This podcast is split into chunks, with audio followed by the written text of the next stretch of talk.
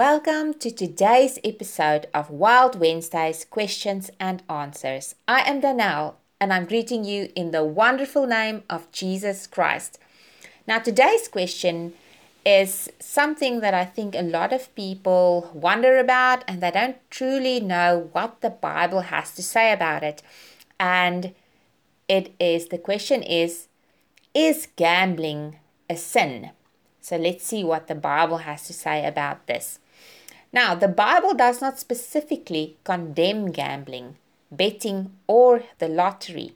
The Bible does warn us, however, to stay away from the love of money. 1 Timothy 6 verse 10, Hebrews 13 verse 5. Scriptures also encourages us to stay away from attempts to get rich quick.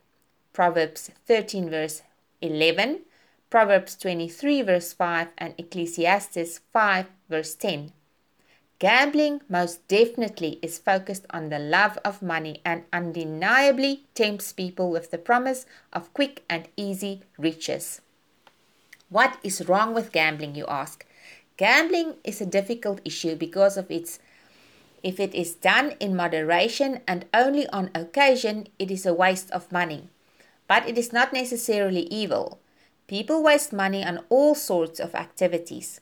Gambling is no more or less of a waste of money than seeing a movie, in many cases, eating an unnecessarily expensive meal, or purchasing a worthless item. At the same time, the fact that money is wasted on other things does not justify gambling. Money should not be wasted. Excess money should be saved for future needs or given to the Lord's work, not gambled away. While the Bible does not explicitly mention gambling, it does mention events of luck or chance. As an example, casting lots is used in Leviticus to choose between the sacrificial goat and the scapegoat. Joshua cast lots to determine the allotment of the land to the various tribes. Nehemiah cast lots to determine who would live inside the walls of Jerusalem. The apostle cast lots to determine the replacement of Judas. Proverbs 16 verse 33 says, The lot is cast in the lap, but its every decision is from the Lord. So the Lord has the final say. What would the Bible say about casinos and lotteries? Casinos use all sorts of marketing schemes to entice gamblers to risk as much money as possible. They often offer inexpensive or even free alcohol, which encourages drunkenness and thereby a decreased ability to make wise decisions. Everything in a casino is perfectly rigged for taking money in large sums and giving nothing in return, except for fleeting and empty pleasures. Lotteries attempt to portray themselves as a way to fund education and or social programs. However, studies show that lottery participants are usually those who can least afford to be spending money on lottery tickets. The allure of getting rich quick is too great a temptation to resist for those who are desperate. The chances of winning are infinitesimal which results in many people's lives being ruined. Can lotto, lottery, proceeds please God? Many people claim to be playing the lottery or gambling so that they can give the money to the church or to some other good cause. While this may be a good motive, reality is that few use gambling winnings for godly purposes. Studies show that the vast majority of lottery winners are in an even worse financial situation a few years after winning a jackpot than they were before.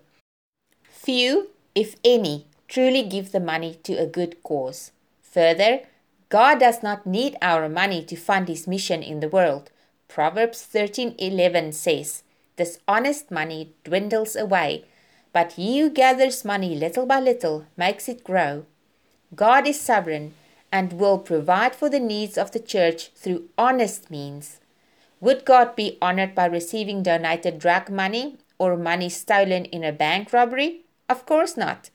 Neither does God need or want money that was stolen from the poor in the temptation of riches. 1 Timothy 6, verse 10 tells us, For the love of money is a root of all kinds of evil.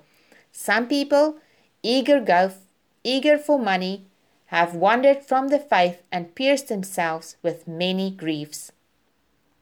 Hebrews 13, verse 5 declares, Keep your lives free from the love of money and be content with what you have, because God has said, Never will I leave you, never will I forsake you. And then lastly, Matthew 6, verse 24 proclaims, No one can serve two masters. Either he will hate the one and love the other, or he will be devoted to the one and despise the other. You cannot serve both God and money. I think it is pretty clear what the Bible has to say about gambling. Till we speak again next time, Shalom.